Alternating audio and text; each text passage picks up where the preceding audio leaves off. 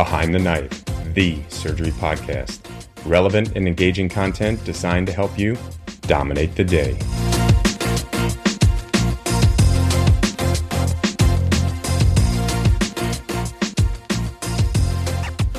Welcome to another bariatric surgery episode of Behind the Knife. It's your team here in Omaha, Nebraska. We thought that we would try to tackle some of the components of revisional bariatric surgery in this session. There's no way we're going to be able to discuss all the concepts and considerations for revisional surgery, but we've been seeing more and more patients. The most recent uh, estimates by the American Society of Metabolic and Bariatric Surgery is that up to about 25 to 30% of patients that are presenting for bariatric surgery at centers in the United States are looking for a revisional option. So, this is why it's such a timely topic today. Let's start off with one of the more common revisions that we see have seen, which is patients who have undergone laparoscopic vertical sleeve gastrectomy. The most common reason for these patients to seek revisional bariatric surgery include inadequate weight loss or weight regain, severe GERD, or angulation twisting of their sleeve. Corey, when you see these patients for inadequate weight loss or weight regain, what is your workup for these patients? Well, first off, like any patient that we go back to reoperate on, I'd like to see the operative note. Um, I'm looking for the details of the operation. First off, how long has it been since their surgery? Was it three months ago or was it four years ago? Then I'm looking at the technical details of the operation. How was it done? What was the bougie? First off, did they use a bougie or something to size their sleeve, or was it done freehand using the Mach 1 eyeball? Um, if they did use a bougie, what size did they use um, to create the sleeve? Um, there have been various studies trying to determine the ideal bougie size, and I don't think we have a consensus, but the ranges used by surgeons, um, both nationally and internationally, really do range in size. Um, and I also look at the distance that the surgeon began stapling from the pylorus, trying to get an idea of the antral size. Um, next, as part of the workup, I like to get an upper GI and an EGD, again, trying to look at the size and the configuration of their vertical sleeve gastrectomy and really trying to evaluate them for any potential for retained fundus. Tiffany, what is the typical size bougie used to create a sleeve uh, here in the United States, and why does this matter? Typically, we use between a 36 to a 40 French bougie to create the sleeve. Creation of the vertical sleeve gastrectomy makes the remaining stomach a higher pressure zone relative to the GE junction, which is one of the reasons why there is an increased risk for GERD following a vertical sleeve gastrectomy. This risk is increased when bougies uh, smaller than 36 French are used. And bougies larger than a 40 French, there's concern for a large sleeve, which may contribute to inadequate weight loss or weight regain. Dr. Haskins, can you talk about the paper that you published about um, bougie size and distance from the pylorus? Yeah, so we were typically, well, we were actually looking at um, the risk of dehydration and readmission to the hospital based on distance from the pylorus when you started the sleeve as well as the size of the bougie. And basically, we found using the MBSAQIP database that the further you were from the pylorus when you started the sleeve, meaning at least four to six centimeters, and the smaller the bougie size, so around 36 French, the less likely you were to be readmitted to the hospital for dehydration.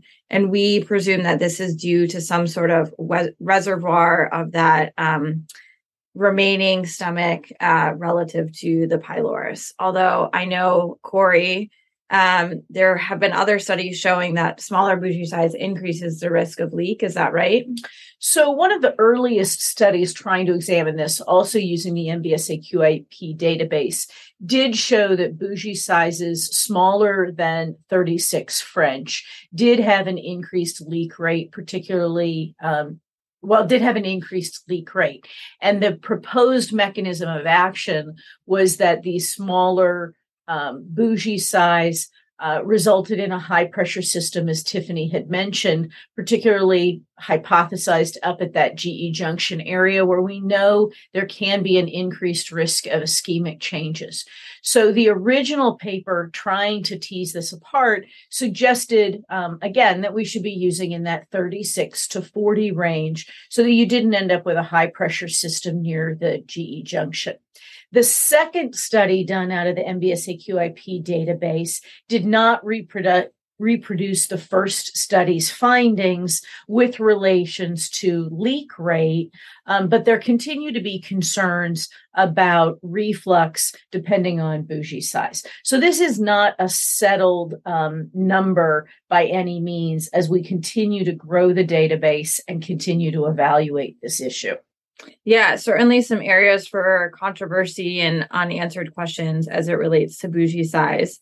Corey, can you comment a little bit more on why you evaluate for retained fundus in these patients? Certainly. Uh, the fundus um, is is certainly an important part of the stomach. It contains parietal cells, which are responsible for acid uh, production and release in the stomach, and it's also a major site of ghrelin release, one of the hormones responsible for appetite and food intake. Um, there was a study published in the Journal of the American College of Surgeons in 2014 by Toro et al. that looked at 100 patients who'd had a lap sleeve all by the same group using the same technique who had an upper GI on either day one or day two. Then, six months later, they went back and they evaluated all of the patients and they looked at things like their hunger scores and their reflux symptoms.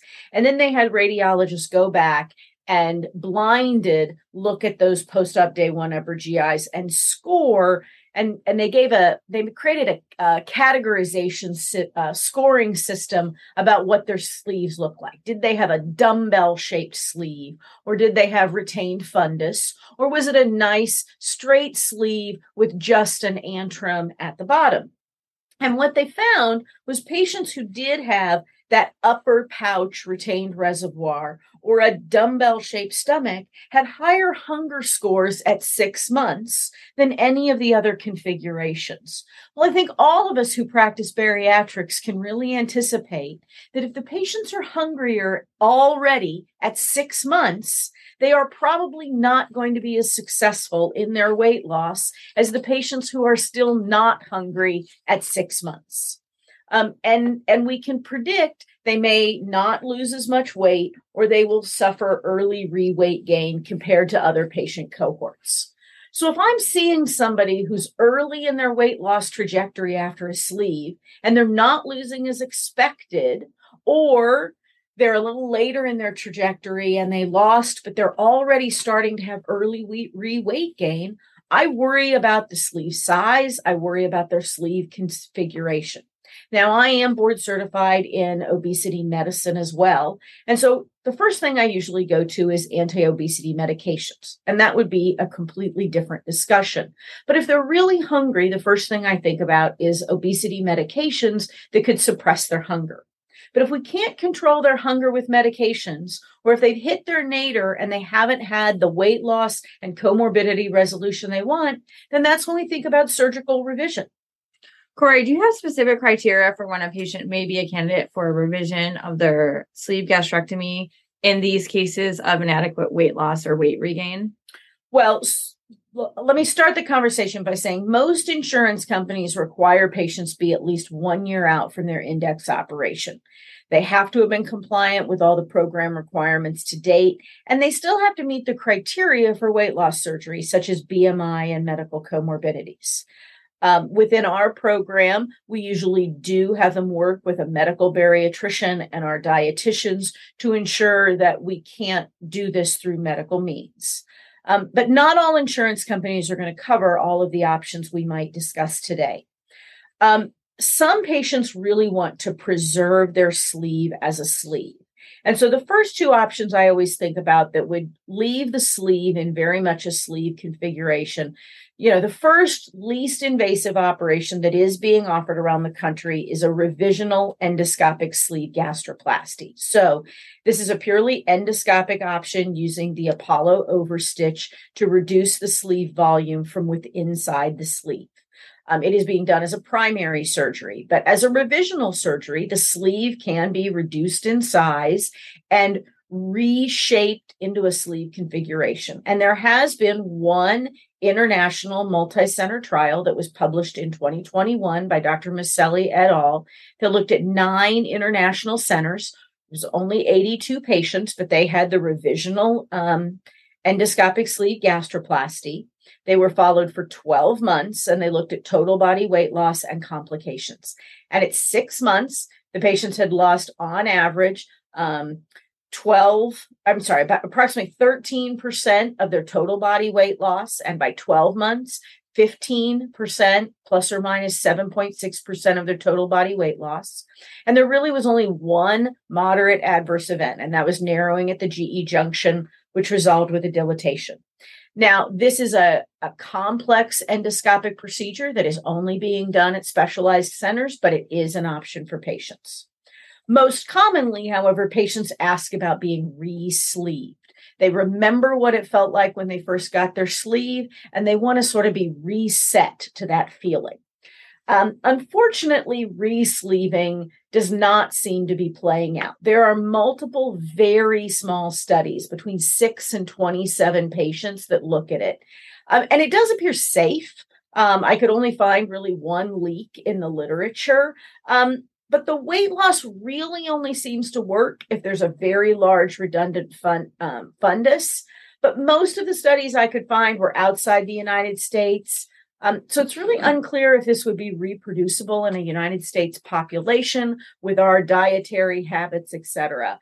Um, and really, the largest study, um, all of the patients had their um, excess fundus excised at the same time as a hiatal hernia. So it's unclear in reading the study if they were really trying to achieve additional weight loss or what they were trying to achieve was GERD resolution and a hiatal hernia repair. But I will say in that study of 27 patients, they did have a drop in mean BMI from 35 to 27 at three years. But again, we're not talking about patients that were very heavy to begin with in the scope of the patient populations we're taking care of. So I will hmm. say in our patient population here in Nebraska, the vast majority of our patients with a sleeve who are dissatisfied with their weight loss or have had a regain are not looking to preserve their sleeve. They are looking for a significant weight loss. And so they really want to have a conversation about an anastomotic procedure. So, Corey, let's talk a little bit more about um, the patients that you think would be best for an anastomotic procedure. So, if we're talking about an anastomotic procedure for weight loss, um, there are now currently four ASMBS uh, recognized procedures that are options, and that would be the Roux-en-Y gastric bypass, the one anastomosis gastric bypass or the OAGB, uh, the traditional biliopancreatic diversion with duodenal switch, or the single anastomosis duodeno-ileostomy or the SADIE procedure. The decision about which of these operations to do when you're talking about weight loss as your goal is a complex one. Each one of them has different projected weight loss profiles uh, short term surgical risks. They all have slightly different risks when it comes to the perioperative risks, such as bleeding, leak, uh, infection. All of them can be done laparoscopically or robotically, and there are excellent videos online on the ASMBS website uh, and the SAGES websites that can show you um, how to do this. Um, but they also have long term um, protein and micronutrient risks that are different. And um, all of them do require that the patients stay on vitamins for the rest of their lives. And so it's really important to consider how reliable the patient was when they had their sleeve on taking their supplementations, keeping follow up with their bariatric center as you are making the decision which one to do. Of the four I named, the Roux-en-Y gastric bypass probably has the lowest risk of protein calorie malnutrition and vitamin deficiencies. The other three definitely have higher risks of protein calorie malnutrition and vitamin risks. So if you have someone who really was lost to follow up for a period of time or was very intermittent in how they took their uh, supplements, I think you have to be very cautious in which anastomotic procedure you offer them. Yeah, I agree. We've certainly, you know, tackled uh, one of the important subsets of patients seeking evaluation for revisional surgery. And certainly there's definitely more to be said outside the context of um, this episode. But I do think we should move on a little bit. And those are the patients that develop symptomatic GERD after their vertical sleeve gastrectomy. What are some considerations for these patients? Part of it, uh, I think, depends on how symptomatic these patients are. For many of these patients, simple lifestyle modification and uh, certain avoidance of foods and over the counter medications is sufficient to take care of their reflux. But in a subset of patients, they have significant lifestyle, life, uh, life altering reflux. And for those patients, that's who I would consider uh, further evaluation for potential conversion operation. Um, as Corey had already mentioned, my first step when evaluating these patients is getting more data.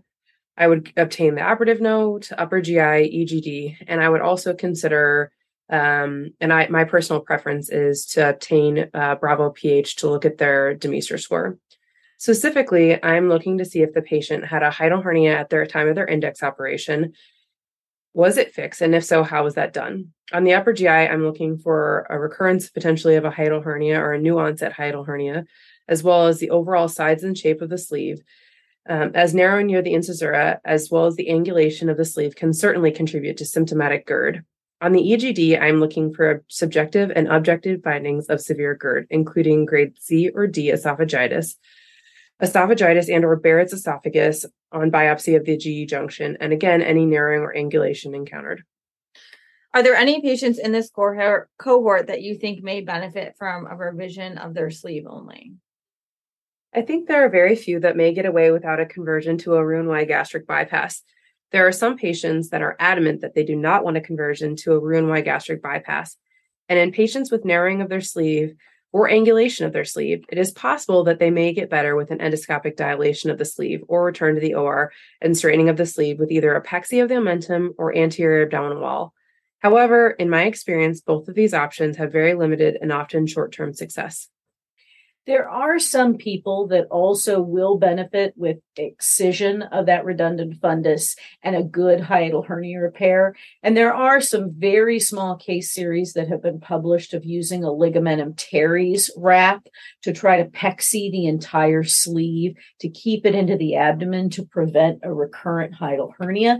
But we don't really have long term data on that technique yet, but it's definitely something that is worth keeping an eye on for the long term data because that seems to be one of the real problems is these patients keeping that sleeve into the abdomen and preventing that recurrent hiatal hernia. Sure. Yeah, I think there's definitely some technical factors, especially if a hiatal hernia was missed during the index operation, um, which would leave lead, of course, to retained fundus. So, Tiffany, when would you offer these options to a patient other than if they're not emotionally ready for a conversion?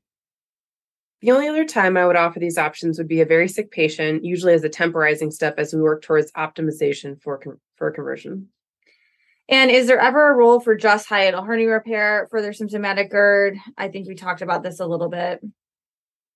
Yes, kind of like Corey had mentioned, if they do have a dilated fundus, there are some patients whose main symptom is dysphagia, and some patients who have returned to using a PPI for GERD symptoms, but who do not have objective evidence of severe GERD. In these patients, it's reasonable to offer the hiatal hernia repair only as management for their GERD, kind of like Corey had already mentioned. Again, if they have that dilated fundus, that really needs to be excised. And who do you think absolutely needs a conversion to a Roux-en-Y gastric bypass?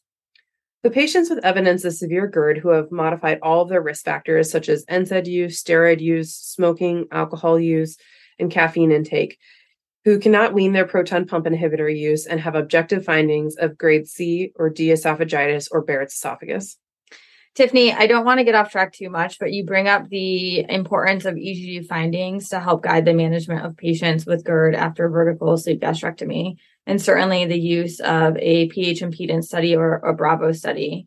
Um, however, in these patients um, that are representing to us for de novo or worsening GERD after bariatric surgery, there are some studies that show limited or no correlation between subjective GERD symptoms and objective GERD findings, such that some patients have silent reflux with grade C or D esophagitis or Barrett's esophagus, and some patients that have subjectively very severe GERD and minimal or no objective GERD findings. As we start to begin to have longer term data on patients who undergo vertical sleeve gastrectomy as a standalone procedure, do you think that surveillance endoscopy will be part of the treatment recommendation? Yes, the current recommendations by the ASMBS, as published last year in SOARD, is that all sleeve patients should have an EGD at three years post op, where they are having symptoms or not. And if it is normal, then a follow up endoscopy every five years. If the scope of the three years is abnormal, then follow up is dictated by the American College of Gastroenterology guidelines from 2015. Great. Sorry to get sidetracked, but surveillance endoscopy following vertical sleeve gastrectomy seems to be a bit of a hot topic right now. So I wanted to spend a few uh, minutes talking about it. We spent most of our time on patients who have undergone vertical sleeve gastrectomy who require revisional surgery but they are not the only patients that require revisions. So before wrapping up this session, I did want to talk briefly about some of the other bariatric operations and indications for revisional surgery. Um, some of the other uh, revisions that we are doing uh, relate to the laparoscopic adjustable gastric band. Um, several of the bands that were being placed 10, 15 years ago are no longer on the market, but um, some of them that were placed back then are certainly still implanted in patients, and patients have had reweight gain and are looking for effective options. Um, when patients come in um, and either their band has slipped or moved and they have a severe GERD or herniation of the fundus above the band, this can lead to reweight gain. Uh, bands can erode into the stomach and they can have severe GERD related to the restrictive nature of the band or occasionally it does unmask an esophageal dysmotility. And so we are still seeing a significant number of patients that present with bands in place looking for a revisional option. Certainly an important patient population to discuss, Corey. Do you work these patients up similarly to the patients uh, who have undergone vertical sleeve gastrectomy who are seeking revisional bariatric surgery? I do. We still have a, a lap band clinic um, where patients with a band can present and they uh, their bands can be evaluated to see if it's an effective uh, weight loss tool. But you know, if we find a band that is eroded, if we find a band that is slipped, we begin the same way. We try to get the op notes if possible. Uh, sometimes it is not, but we get upper GIs and EGDs. Um, sort of the, the simplified approach is there are some patients that just need their bands out, either because it's eroded or it is um, causing such severe symptoms they are aspiration risks, etc. In which case we remove the band and we take care of any additional operations in a staged approach. Other patients may have a minor slip and their primary uh, issues are weight regain or controlled reflux with medications, in which case we can talk about doing single stage operations as necessary. Okay. And what about the timing of band removal? I know you touched on this a little bit, but um, do you tend to do these patients as single stage approach or um, in stages? So, um, outside the United States, these are almost always done as two stage operations. But here in the United States, where patients have a limited number of sick days and time off of work, most patients want this done as a single stage operation. So, my standard practice is um, I treat this as an informed consent uh, discussion. And I will explain to the patient that I will go in, I will remove their band, and then I will do a thorough evaluation of their stomach. If I think it is safe to proceed with the second stage under the same anesthesia, I will do that. But I always reserve the right to abort the operation and come back a second time. If I find any signs that I think the band actually was eroded but not diagnosed through my preoperative studies, then I will abort the procedure. If the stomach is too thick, the, the uh, tissue is too inflamed for uh, the largest staple load we have, I will abort the procedure. If the patient is not doing well under anesthesia, you know, there's a variety of reasons why I might make the decision to abort the procedure. And they have to be comfortable with that. And every once in a while, I have a patient who does not choose me as their surgeon because they want a 100% guarantee it will be done as a single stage, in which case I invite them to choose another bariatric center because I will not make the promise it will happen in one stage. Yeah, I think with these patients, it's certainly important to tailor your approach based on your intraoperative findings. Um, and we've certainly tackled the two most common groups of patients that we are seeing, at least for revisional surgery. So the patients who have lap bands um, and our vertical sleeve gastrectomy population. But Tiffany, are there any other considerations or subsets of patients you want to briefly discuss before we wrap up this discussion? Thanks, Ivy.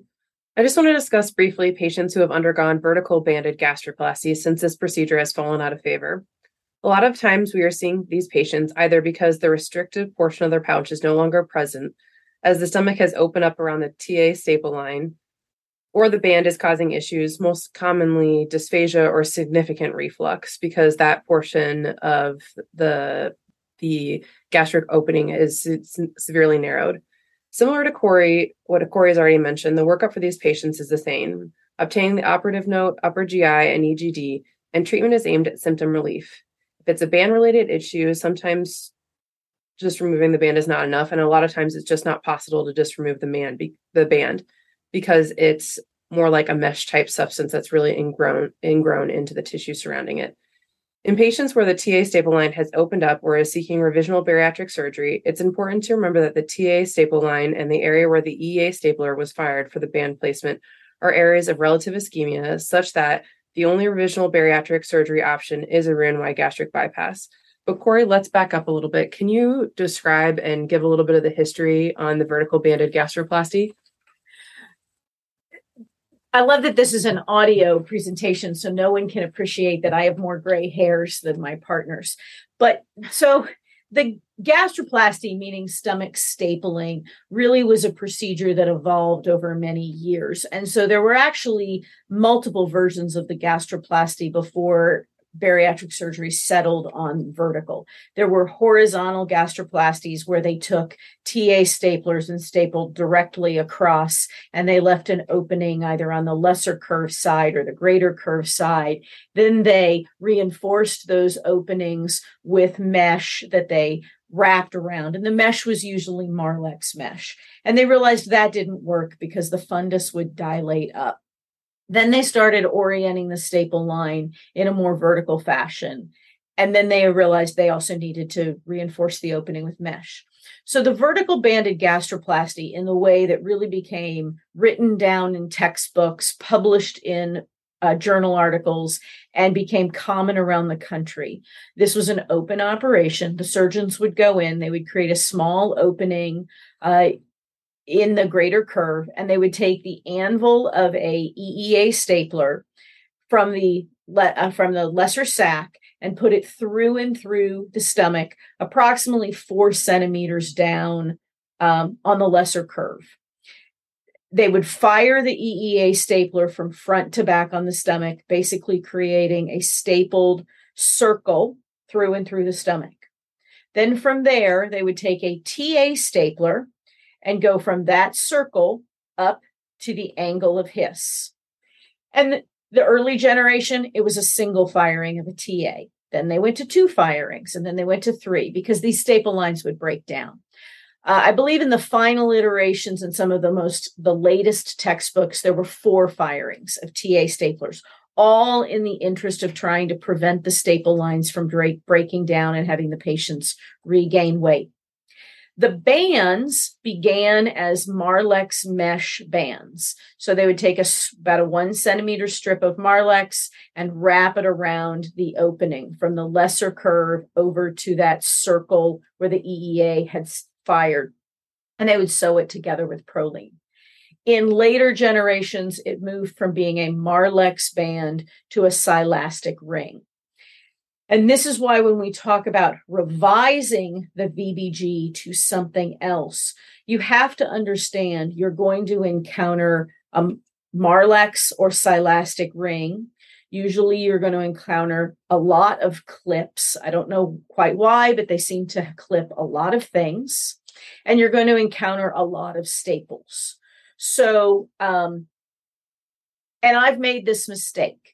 You know, I had a patient who absolutely did not want a gastric bypass. She wanted a sleeve. And I thought, I looked at the anatomy, I looked at the upper GI, and I thought, sure, I should be able to just sleeve right along that beautifully, skate right up to where that EEA was, and go right up along that staple line. It looks like it should be amenable for conversion into a sleeve. And I realized we don't like to make generalities based on an N of one, but my N of one would say, do not do this. Uh, and this is the lesson I learned. Um, as you skate up and you skate right by that EEA and right by that mesh band, even if you can get the mesh band out because it's silastic, the scar is incredibly thick and you keep going up, and that is an area of a potential leak. But if you don't get all the mesh out, then when it leaks there, um, it is a leak that is very, very difficult to get to heal. And in fact, it took me six months to get that leak to heal in that patient. So don't do it. As tempting as it is to turn a VBG into a sleeve, don't do it. Um, the right answer is to convert a VBG into a gastric bypass. You want to staple above the mesh band and then vertically up to the angle of His, medial to all of those TA staples. And then I personally like to excise, then make another staple line directly across the stomach from the lesser curve to the greater curve. So I'm excising where all that mesh would be, where all the vertical staples would be, and essentially do a fundectomy. So you're removing all of that inflamed, beat up tissue that was part of the VBG then complete the roux exactly the way you would. Your small bowel work is the same. I always use black loads for all of the stomach work because, again, you don't know when you're going to be coming across staples. You don't know when you're going to be coming across mesh. You don't know when you're going to be coming across metal clips that were left there by the previous surgeon. And you want to be using the absolute thickest staple lines. You also may need to oversew every staple line you do. These are not revisions for people new in their learning curve. Um, and certainly, if you are a newer surgeon, I would encourage you to always do this with your senior partners. Well, Corey, um, I think me and Tiffany both appreciate your gray hairs and your experience with these cases because they're certainly not straightforward. Um, but I do think that this is a great review on our revisional bariatric surgery population. And Corey and Tiffany, thank you so much for your insight. Have a great day, everyone. Be sure to check out our website at www.behindtheknife.org for more great content. You can also follow us on Twitter at Behind the Knife and Instagram at Behind the Knife Podcast. If you like what you hear, please take a minute to leave us a review. Content produced by Behind the Knife is intended for health professionals and is for educational purposes only. We do not diagnose, treat, or offer patient specific advice. Thank you for listening. Until next time, dominate the day.